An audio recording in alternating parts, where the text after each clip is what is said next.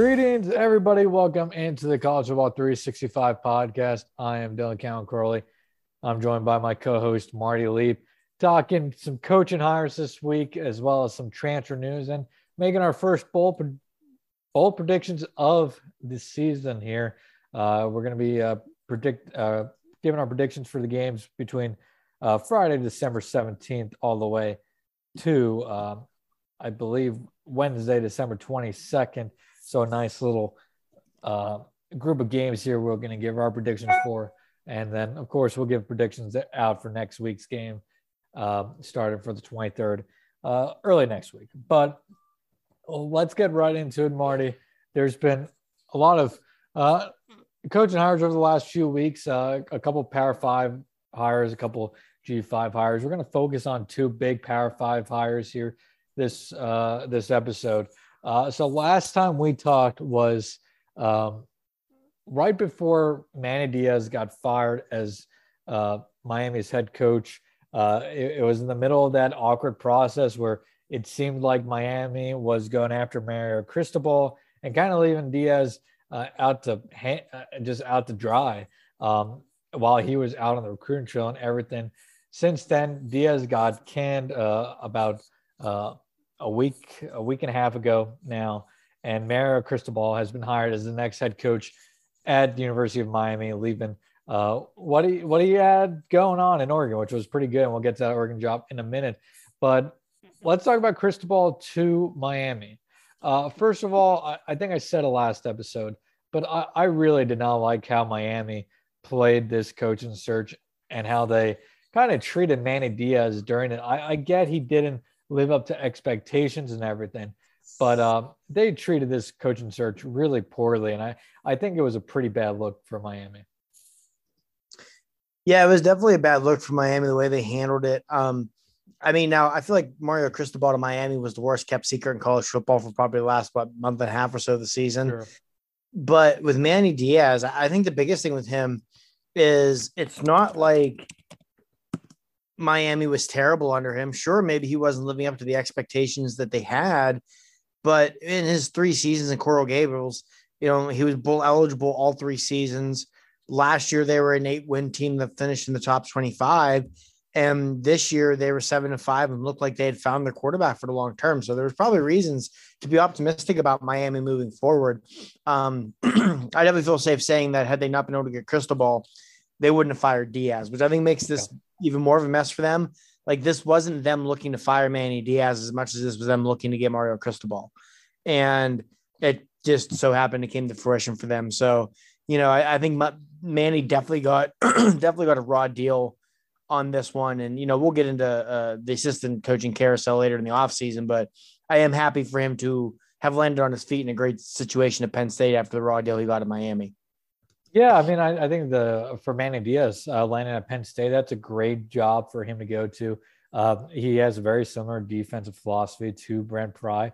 I think a little bit more aggressive, which I think Penn State fans will like, and I, I think it's a great fit for Diaz in Happy Valley. I mean, uh, I, I, know you saw the video, but for those who uh, didn't see the video of him uh, walking out onto Beaver Stadium's field for the first time, I don't think he was enjoying the cold weather they were getting up in State College, but uh, uh, outside of that, I think it's a, a, great fit for Diaz, and I'm excited to see what he could bring to Happy Valley, um, just in terms of a defensive philosophy or um, how he kind because while he remains rather the same with Brent Pry um, in the philosophy and uh, all that, they are a little bit different in how uh, they they coach certain situations. So I, I'm excited to see the change. I, I get excited with any coaching hire at any school uh, to see those type of changes from one coach to another. It's uh, it, it gives you a new a new feeling. It's kind of like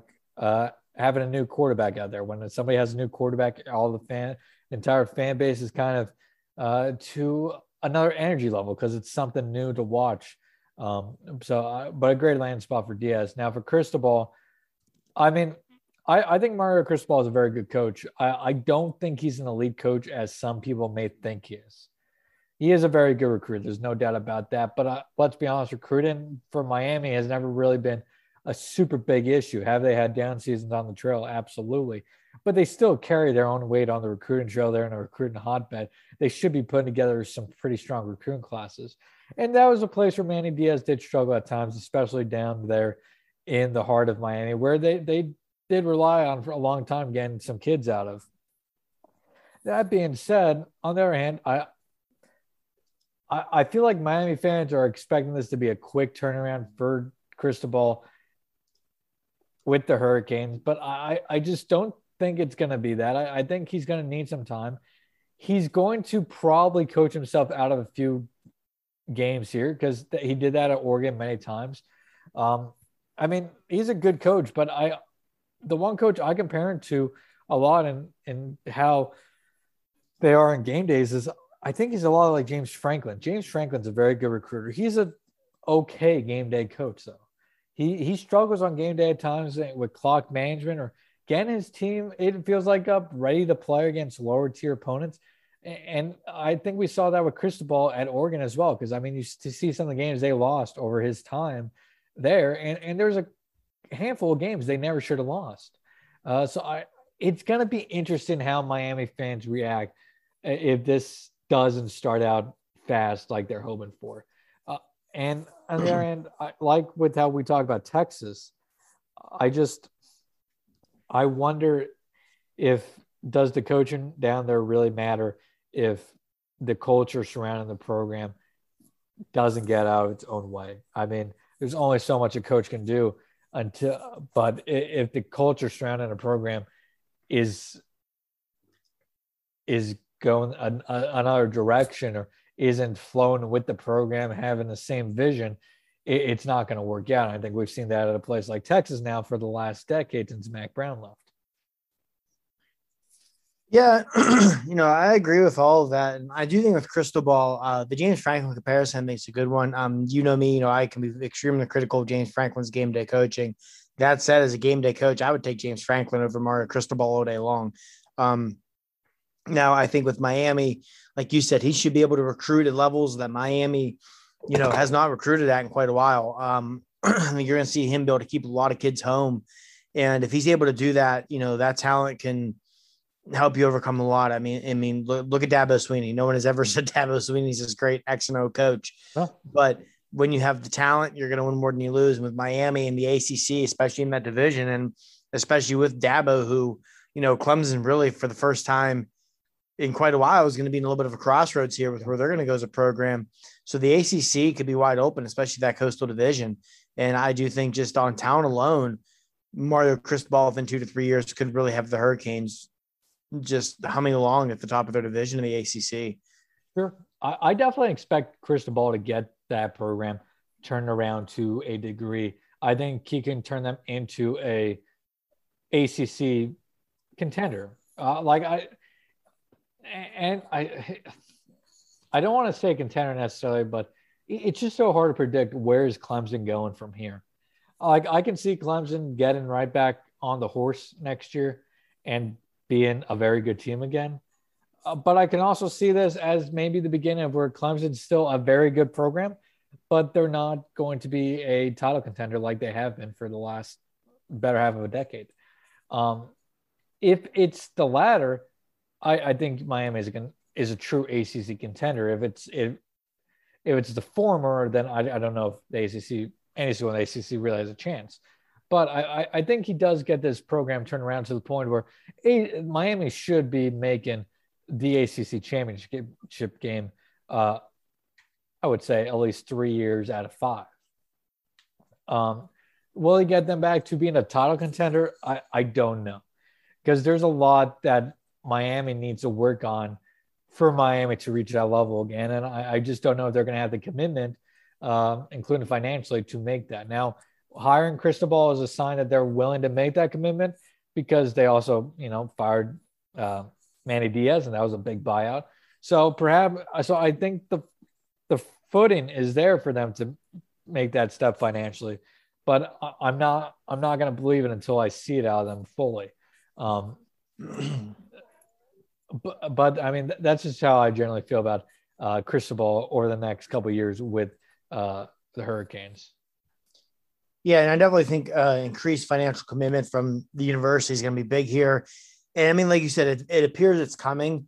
Um, we even saw there was members of the university staff who came out and were kind of disgruntled over the amount of money that they pumped into between the buyout for Manny Diaz and what it took to hire Mario Cristobal. And I do think that Cristobal, even though he is obviously a, a native son to the Hurricanes, with what he had going at Oregon and with how much emphasis he puts on recruiting and his recruiting support staff and things of that nature, if he was not given promises in his contract for Miami, I don't think this is a move he makes. So I do think we're going to see the Hurricanes start to the plate more here. And, you know, like you said, Dylan, there's no reason they shouldn't be in the ACC championship at least every two to three out of five seasons because they're ultimately you look at that ACC Coastal and it's, it's the U. They're the biggest brand in that division, and they should be running it. And I think with Mario Cristobal, there's a they have the best opportunity they have had in quite a while to put themselves in that position. A- absolutely. And I mean, Miami, I, I wouldn't be surprised if Miami's even uh, competing this upcoming year for an ACC championship because I think you can make the argument that the best quarterback in the ACC enter next season is uh, in Miami and Tyler Van Dyke. Yeah, I mean, you look at what Miami's going to be bringing back, and the most important thing they're bringing back is that quarterback. Uh, you know, like I said a few minutes ago, look like with part of the reason why I thought things would be trending upwards with Manny Diaz is it seems like they had finally found their quarterback. And, you know, you look at quarterback play in the ACC this year, Kenny Pickett's going to be gone. Sam Hartman's going to be gone. Sam Howell's going to be gone. Like, like you said, Van Dyke legitimately might be the best quarterback in the conference next year, unless DJ Uiagalelei can get his act together and find the form he had in 2020. So, yeah, and you know, quarterback play is it's it's what matters most in football.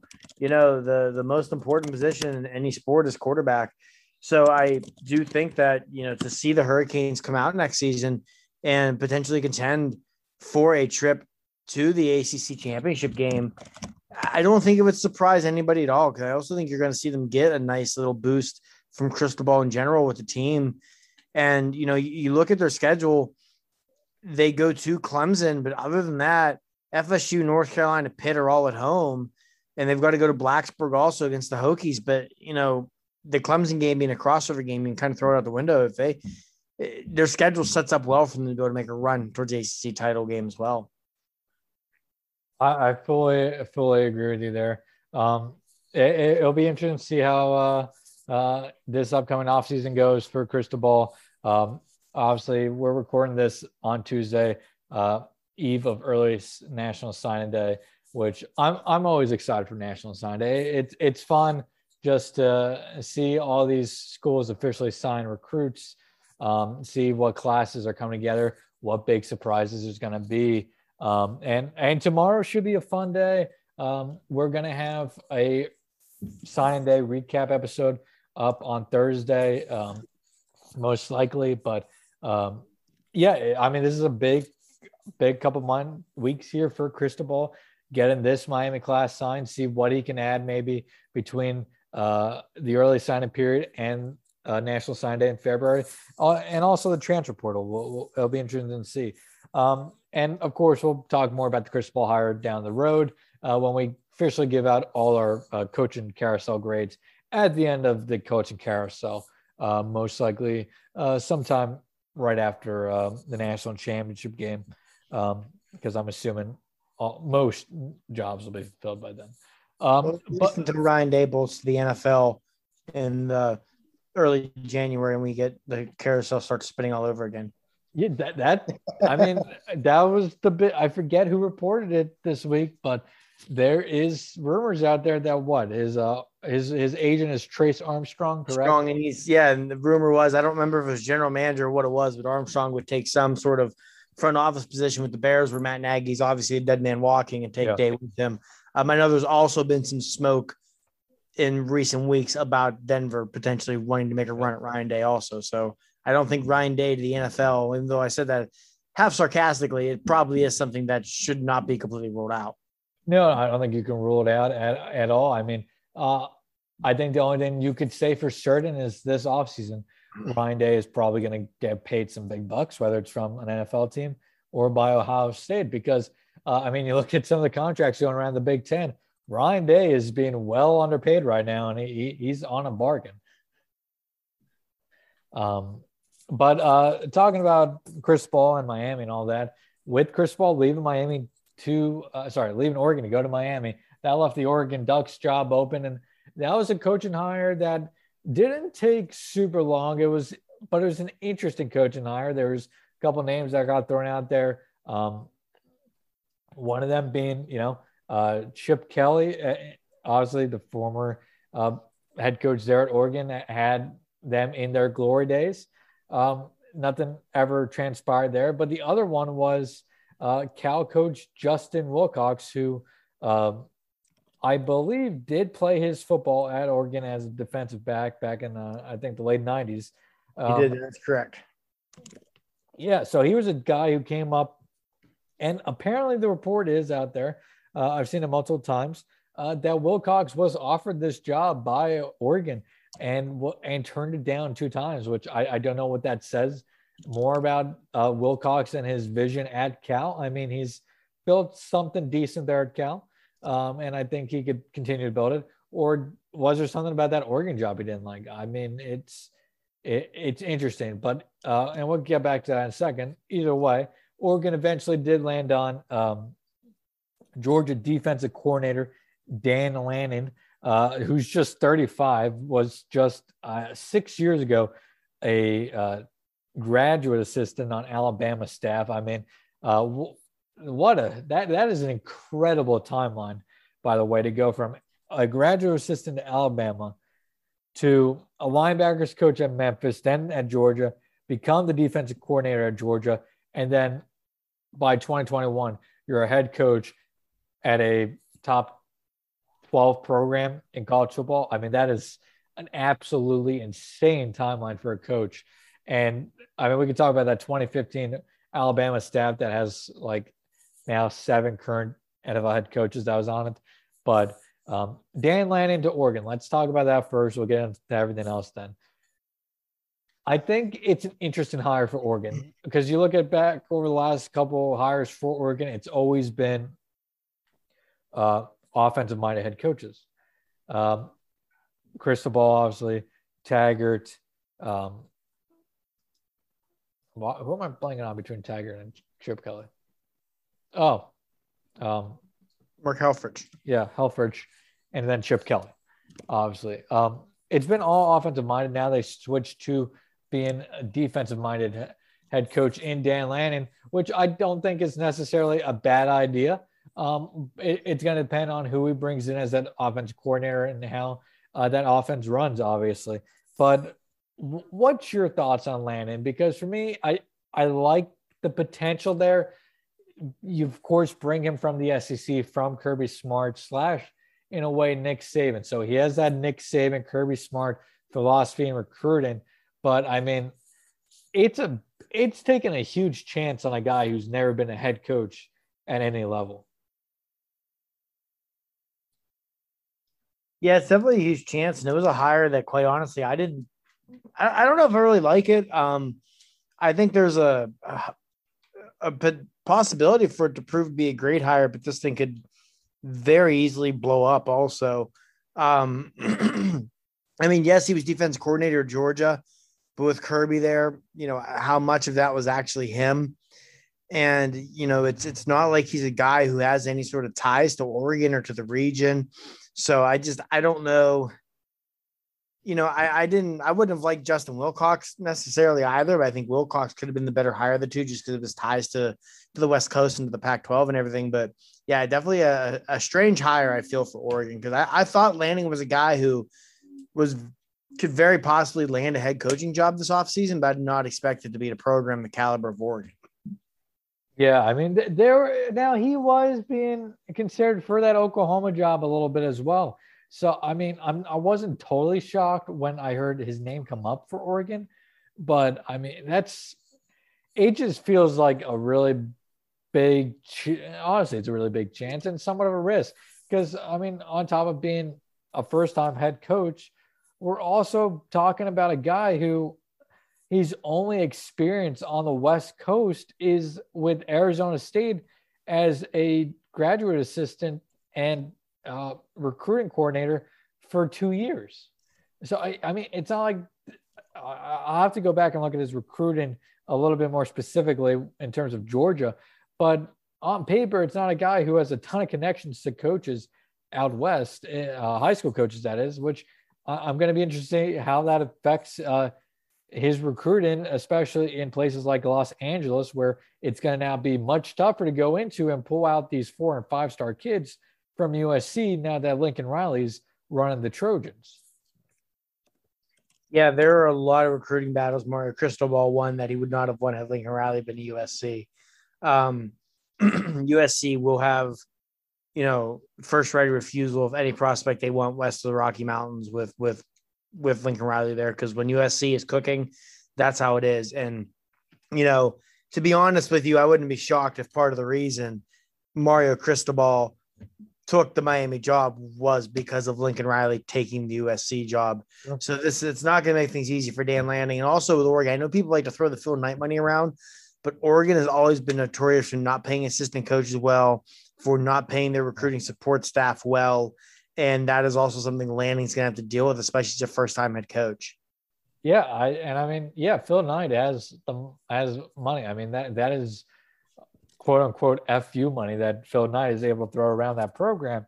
Um, and yeah, they, they definitely need to throw the money at the assistants and the support staff uh, for Lanning to be successful. Because if, if you're relying on Lanning to be successful with limited support staff, limited salary pool for assistants, it's going to be a disaster.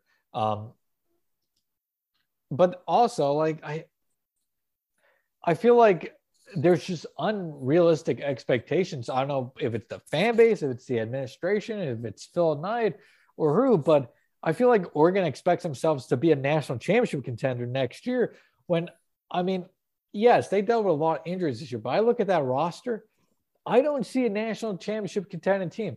Do I see a team that can win the Pac-12? Absolutely, but I, I don't think they have nearly what it, they need to have to compete for a national championship if they run the table, yes, they can make the playoffs, but I, I just don't see them being a true national championship contender uh, in the next uh, at least two years. We'll see how Lanning recruits, and uh, perhaps he goes into the, the transfer portal and pulls some rabbits out of his hat. Which I mean, it's not gonna, it's not pure magic. It is Oregon. They do have some prestige, and the brand. It's a brand right now that recruits itself to a degree. But I mean, I also think there's just really a lot of unrealistic expectations around Oregon. And I know some Oregon fans think they're a blue blood, but but Oregon's not a blue blood. They're still if everything in the Pac-12 is going to what it has been for majority of the history of college football, Oregon's the number two, three program in the Pac-12, and they're not a a blue blood program, they're, they're kind of a new money. They're new money, in my opinion. Yeah, no, you're not wrong. I mean, obviously, the best program in the Pac 12 is and always will be USC. But, you know, it, it, with all things equal, I would be willing to make the argument that Washington might be the second best program, the second best job in that conference over Oregon still. Um, yeah, so I'll, I'll, be curious to see how this works out for Oregon. I definitely think it's a gamble. I definitely think it's a hire that has a high ceiling to it, but I would be afraid the floor on this one could potentially be pretty low, and especially um, it seems like a lot of the lettermen and things of that nature are already not happy with this hire. And that's never a good way for a coach to start, especially when it's your first head coaching gig. Yeah, it, this is going to be a really interesting one to watch over the next few years. I I I like the potential, but I mean, if I'm Oregon, I think I would have. There there was some pretty decent names you could have gone out there and tried to get. Um, but I mean, it feels like while the ceiling, yes, is you could turn into maybe an Alabama, not, let's not say Alabama, but you can turn turn into a Georgia, uh, perhaps an Ohio State, a Texas A&M uh, in terms of recruiting levels. Um, the floor here is um, disaster. Yeah, I think the floor here is late stage.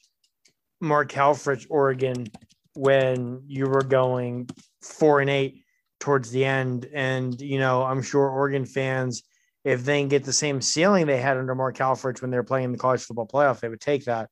But. I would be afraid that you know you don't reach those same heights with Lanning before the floor potentially falls out from underneath you. Yep, it'll be it'll be in, very interesting with Lanning, and Lanning uh, is is going to coach uh, the Georgia defense in the playoffs, which I, I, I definitely respect that decision. I mean, you have a chance to win a national championship. You, very well should go and coach that. Um, but will will that hurt Oregon here as he has to prepare for the playoffs? I mean, it, will be interesting because uh, if he he's going to live up to their expectations, he needs to hit the portal hard this year. I think they need a they really need to find out what they have in that quarterback room. Um, because you can't go with Anthony Brown next year. I know they have some solid recruits in that quarterback room, uh, but uh, I, it's going to be an interesting offseason for Oregon, a lot like Miami, and uh, it, it's a big it's a big hire for land, uh, for Lanning in Oregon, but we'll see how it plays out. Um, other Power Five jobs that recently have uh, closed. Uh, Virginia, they hired uh, Clemson offensive coordinator Tony Elliott. That was a job that looked like for a little bit uh, Penn State defensive backs coach and uh, sorry safeties coach and uh, uh, co-defense coordinator Anthony Poindexter, who is also of course a UVA alum and recent college football Hall of Fame inductee. Uh, it looked like he was going to get the job. He did not. Uh, Elliott then was deciding between a staying at Clemson and the UVA job. Some say the Duke job, but he was never offered the Duke job before deciding. Um, but uh, he goes to Virginia, which I it's I think a nice hire for Virginia because you're buying low on Elliott right now. He's coming off a kind of poor season as the offensive coordinator at Clemson, and if he had a if he had another great season this year, he would have been a guy that was out there for potentially the Oregon job he, he would have been out there for a lot of these high profile profile jobs, but he had a bad season and uh, his stock dropped because of that. And and they got him on this kind of low value, so perhaps it pays off in a big way. Now, you you can say you have your doubts. What's he like without a generational quarterback? We perhaps saw that this year at Clemson. Uh, is he going to be able to recruit at Virginia to the level they're going to? He's going to have to, so on and so forth. And uh, if they're going to be successful, Virginia also has to make a commitment to the football program, something they haven't really done in the past. Um, and then at Duke, uh, Texas A&M defense coordinator Mike Elko took that job, which I feel like Elko could have been in line for maybe a couple other bigger, better jobs in a year or two. But I guess uh, there's only so many true. I mean, there's what 130 FBS teams. Um, there's only 60 some Power Five teams. So, I mean, I guess if one opens, you, you, you have to really consider about taking it. But I mean, you also look like a guy like Brent Pry of Virginia Tech. Brent Pry had his coaching offers over the last few years to become a head coach, and he turned them all down. And he waited and he waited and he waited, and he got a pretty nice job there at Virginia Tech. Uh, so, I mean, it, I I think it's a risky decision both by Elko and by Duke because Duke Elko's never been a head coach, and he's never really had to, in at least in a long time, uh, recruit and coach under such a uh, limited budget and and ceiling. And then for Elko, I mean, if you fail, you may not get another head coaching job. Well, I mean, I think with Mike Elko, first and foremost, I think if things go sideways for him at Duke, which I mean, definitely is very possible because it's Duke and outside of just a remarkable job David Cutcliffe did, you never really saw any sort of any sort of success sure. there at all from the Blue Devils. Yeah. Um, I think what helps him is he, ever since his time at Wake Forest, he's been viewed as one of the absolute best defense coordinators in the country. I don't think he would struggle to land on his feet as a defense coordinator somewhere and could land another job because you know people will give him the pass of the being Duke. Um, the Tony Elliott hire that's an interesting one for Virginia. Um, all signs point towards that they want a Poindexter, and there were commitments that they would not give Poindexter, and he backed out. Um, yeah, I, have never been very high on Tony Elliott as a coach. Um, I also don't think it's a coincidence that, along with the loss of the generational quarterback, when Clemson lost co-offensive coordinator Jeff Scott, things also started trending in the wrong direction for the Clemson offense. So I think that's definitely a gamble of a hire by Virginia. But then again, when you're Virginia and you can't even make the commitments that are required to get one of your best players ever to come back and be your head coach, you know, you kind of just got to settle for whatever it is you can get. I feel. Yeah, I, I, I definitely agree with that. And if he turned the job down, Virginia was going to target uh, Michigan offense coordinator and wide receivers coach, coach uh, Josh Gattis for the opening. Of course, never got to that point. Um, and there's obviously a couple G5 hires that happened. Um, I'll just quickly mention them uh, quickly, and then we go into some other uh, news. Uh, so at uh, Nevada, uh, they fulfilled the position left by Jay Norvell, who went to Colorado State with uh, Oregon inside linebacker coach Ken Wilson.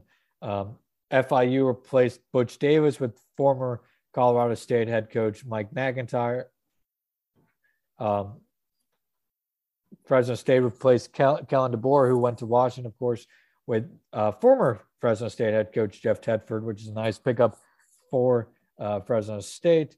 And those were the only uh, other job openings fulfilled since we last talked.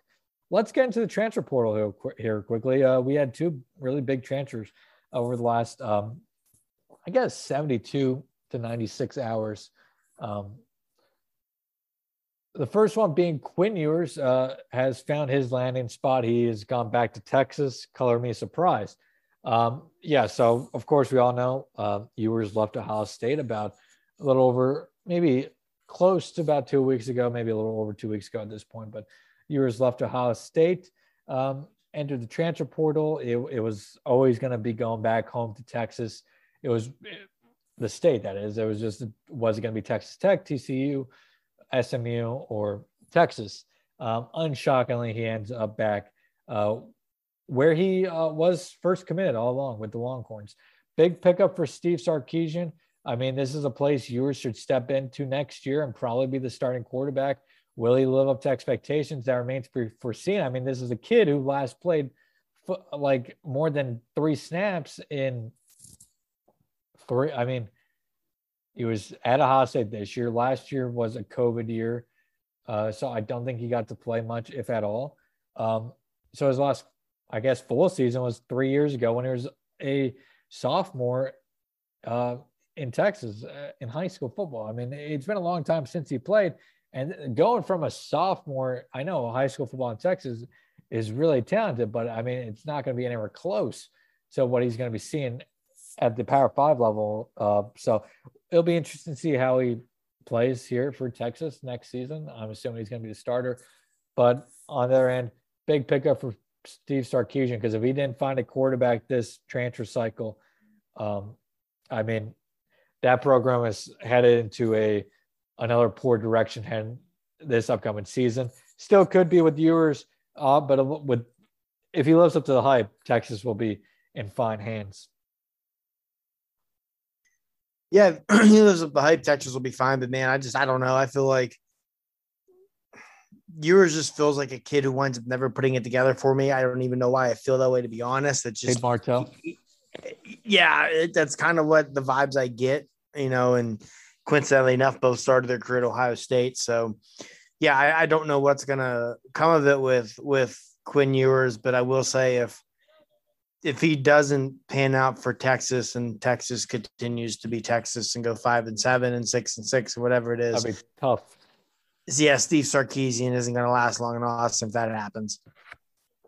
Not, not at all. But um, on paper, it's a really big pickup for Texas, and uh, we'll see how how it goes. But like you said, I mean, it's one of those things where he still may have a great career, but for as much hype that is around him, it feels like it's going to end badly.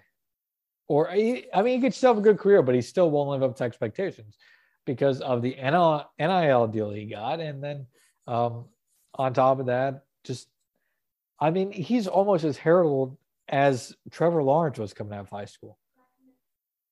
Uh, it just, in, insane levels of hype around Quinn Ewers, and we'll see if it works. the other one, which was I, I totally forgot about the connection here, but the other one that was a shocker to me was Spencer Rattler to South Carolina. And the connection here, Shane Beamer, of course, was the assistant head coach and tight ends coach there at Oklahoma before taking the South Carolina job this past year. Um, that's a big pickup for Shane Beamer. He has a really nice transfer class coming in for the Gamecocks this year. He has a strong recruiting class. Uh, and you look at it, it was just a good first year for him as well. That was a team that was kind of at the bottom, not even kind of, was near the bottom of the SEC in terms of overall talent. And he put a decent product on that field and had them competing most weeks. So I'm I'm impressed with what Beamer's doing at South Carolina. It's So far, he has surpassed my expectations. And Landon Rattler can be a kind of a momentum shifter here for uh, the Gamecocks going forward, even if it doesn't necessarily result in eight, nine wins next season. Landon, a player of that caliber, is huge. And if he performs well for the Gamecocks, and if it does translate into wins, this has a chance to be just a huge momentum shifter for that program. Yeah, I too was shocked when I saw Spencer Rattler pick South Carolina. Maybe we shouldn't have been totally shocked because I too kind of totally forgotten about the Beamer connection with him having been at Oklahoma prior to getting hired in, in Columbia. So it made sense. But yeah, that's a huge pickup for them. Um, you know, who, who knows what Rattler is going to be, what version Spencer Rattler they're going to get. But if you're a South Carolina fan, you got to be having some optimism right now because, I mean, they got bowl eligible this year in the season. I don't think very many people at all expect them to win more than three or four games. He said they have a really strong recruiting class coming in. Um, actually, just had another big recruiting pickup over the weekend with top 100 linebacker Jaishawn Barham. So it's, it's they continue to have the program moving in the right direction. So I mean, if you're a South Carolina fan, you've got to be excited about that kind of stuff because I mean, ultimately, South Carolina as a program, your ceiling's always going to be capped to some capacity. But Beamer seems like he's through the first calendar year on the job here, doing a nice job of being able to try and really maximize the potential out of that program. All right. Yeah. Yeah. I, I definitely agree with you there with uh, what you said. And uh, it'll be interesting to see how it goes for Rattler and the Gamecocks. But overall, just huge for uh, that program. Nice big pickup for Shane Beamer.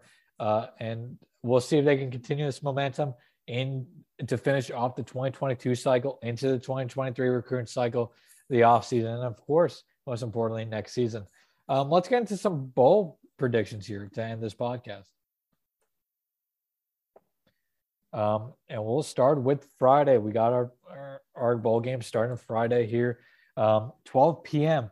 Um, in the Bahamas Bowl. We got Middle Tennessee versus Toledo.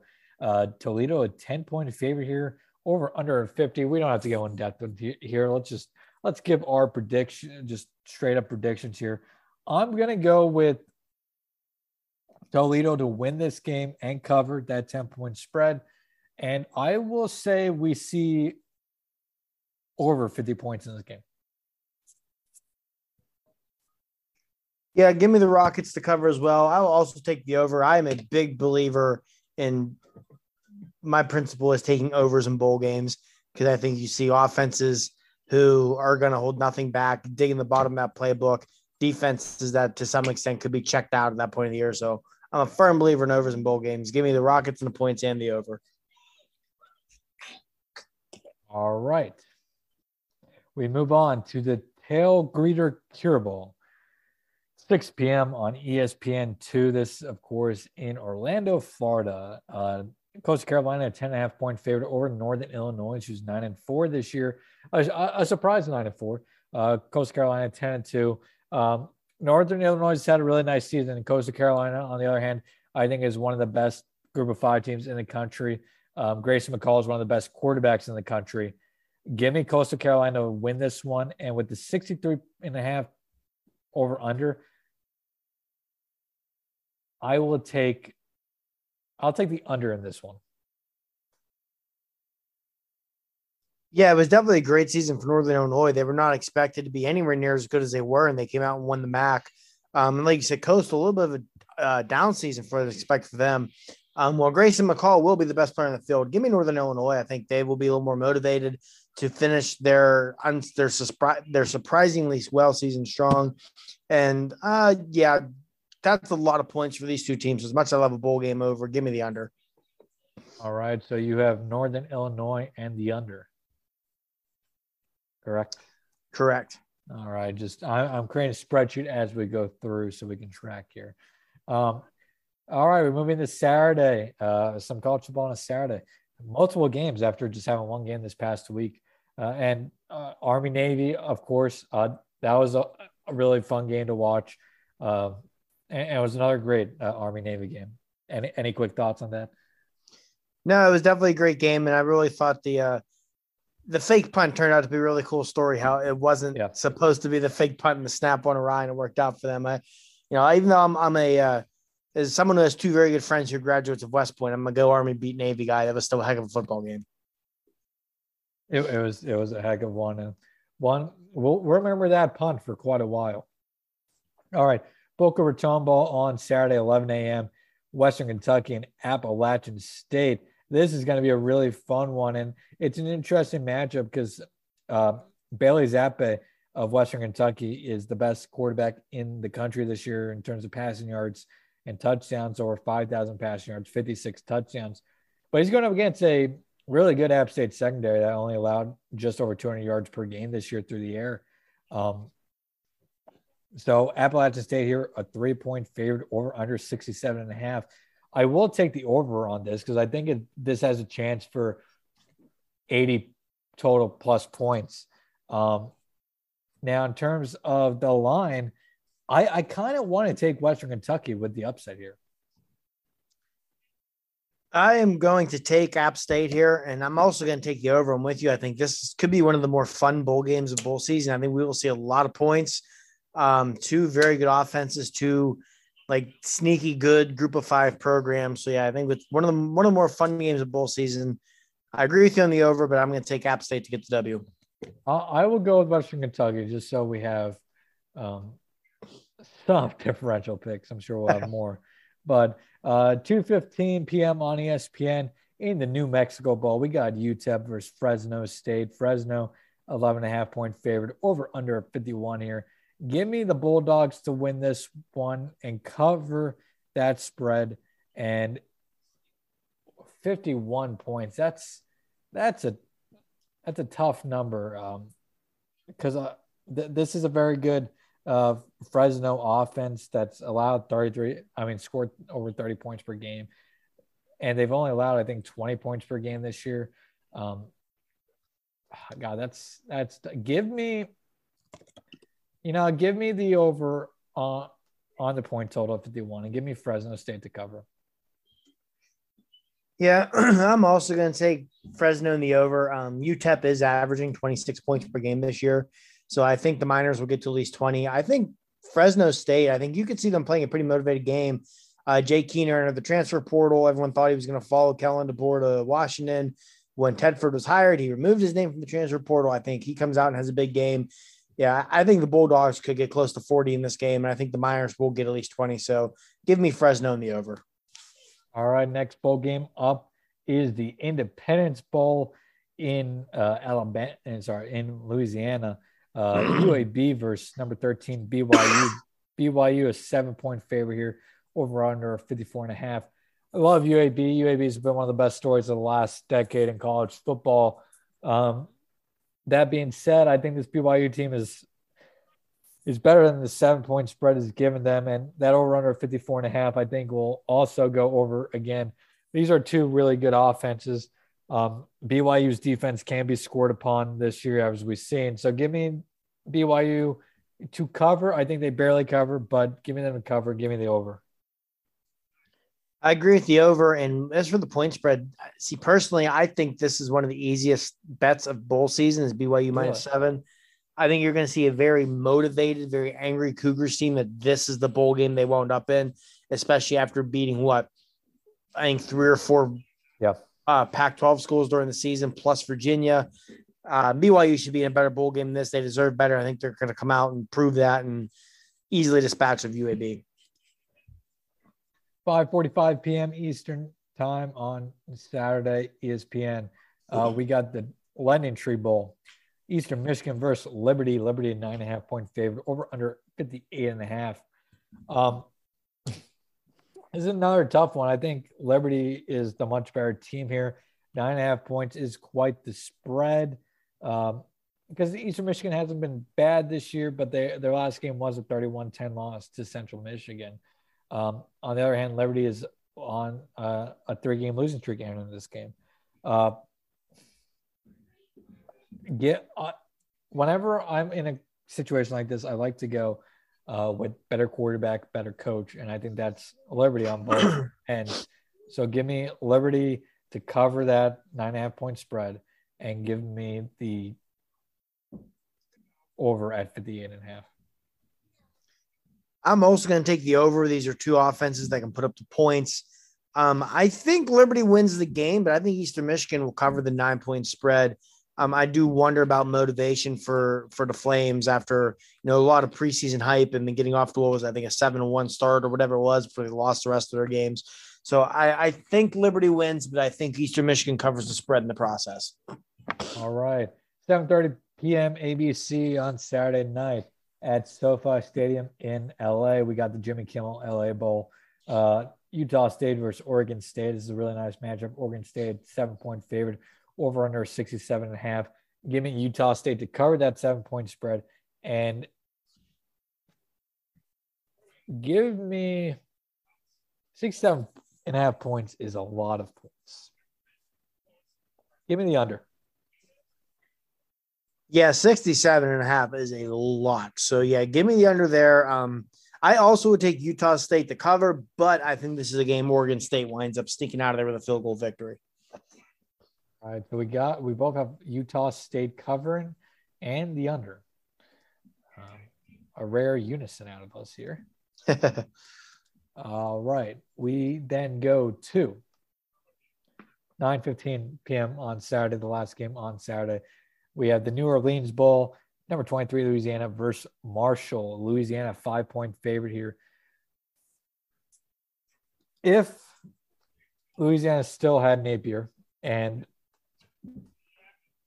they don't, obviously, because he's now at Florida, he did coach them to a, a conference championship.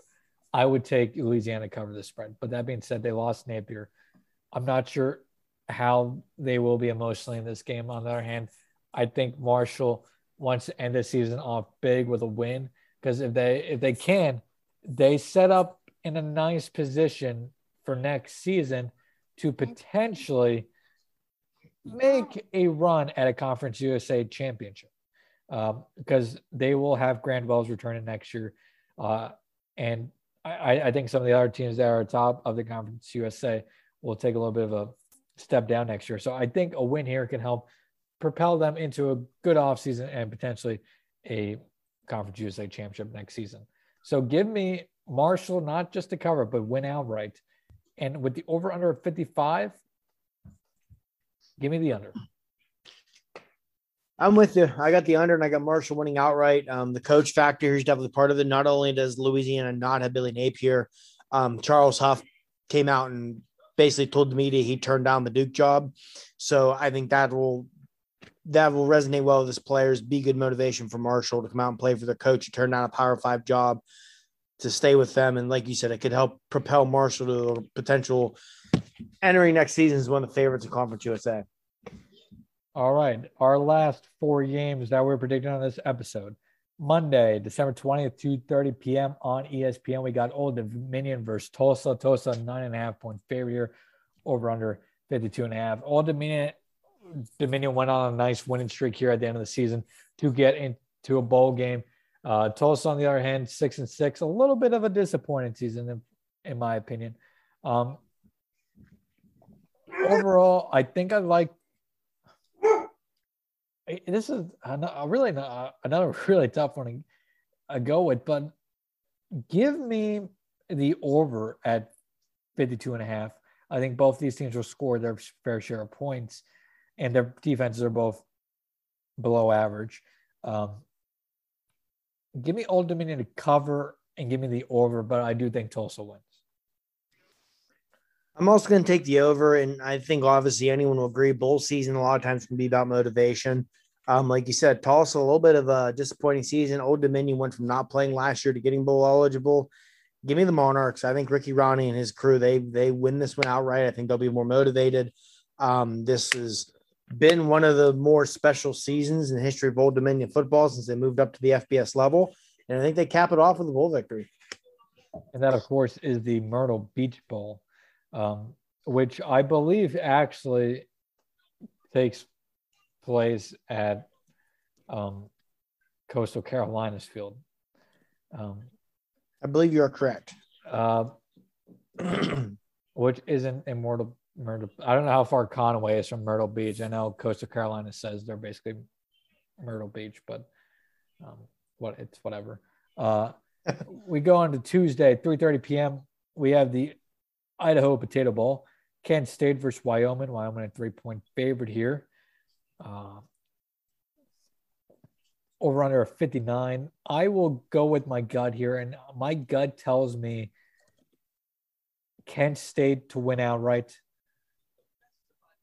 and the over. Yeah, definitely the over for me also. Um, and this one is, excuse me, a little bit more of a tougher call. I feel like Wyoming was a team that underachieved a good bit this year. Um, so g- give me the Cowboys here. I'll, t- I'll take I'll take Wyoming in the upset. And then we have UTSA versus San Diego State, 7:30 p.m. ESPN. This is going to be a fun game. Over under 49 and a half. UTSA a two and a half point favorite here. I actually like UTSA to cover this game. I, I don't think San Diego State has the offense uh, to keep up in this game if UTSA gets out into a, a decent lead here. So give me UTSA to uh, win this game and cover that two and a half point spread. And in terms of the over under, give me the under. Two really good defenses here.